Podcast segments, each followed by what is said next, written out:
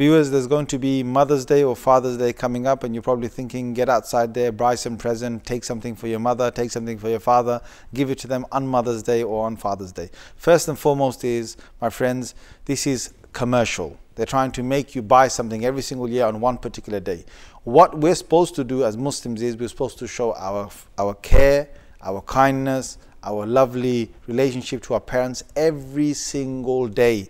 If you want to go and buy presents for them, you want to make them cheerful and happy, do it on random days across the whole of the year. Don't let your mother or father sit there and wait for 365 days until you come with a present to them just to make them happy on the one day and then after that you disappear. Now the result is that your you are a product of your mother and father, and you spent a whole nine months in your mother's body. And now you're going to come and just pay your respects to her for one day or another day. My friend, listen to what Allah has said in the Holy Quran. Don't even say oof to them. Don't even say, don't even, don't, say any of that to them. Forget anything beyond that, saying harsh words to them, you know, raising your voice in front of them, saying, why, why, why is that? Because that they say you appreciate something before you get it and after you lose it. You don't appreciate your mother and father right now because you have them. And what will happen is one day when your mother's gone or your father's gone, you will then think, oh my Allah, if only I could bring them back alive in front of me right now, I will give them everything I could. I will sit there, talk to them, I will, I will show my kindness towards them. But guess what? They will never come back. I just want to tell you, brothers and sisters, when I lost my father, it was painful.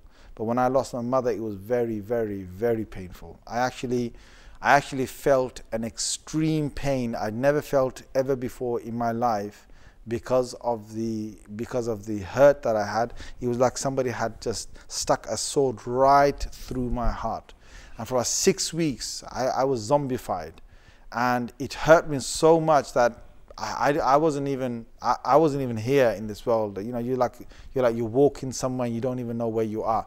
My brothers, my sisters, I want to tell you that do the best to try and look after your mothers and fathers as best as you can before they go. And when these Mother's Days and Father's Days come, don't get duped into one day. One day of the year for mom and one day of the year for dad. Okay? You be happy with them. You give them smiles throughout the year, give them presents throughout the year, give them gifts throughout the year. And if you can't give any of that, no problem. You just make sure that you show them your love throughout your life. And that's your Jannah for you because Jannah is under the feet of your mother. Inshallah, bi'idhnillah. Assalamu alaikum wa rahmatullahi wa barakatuh. حي على الفلاح.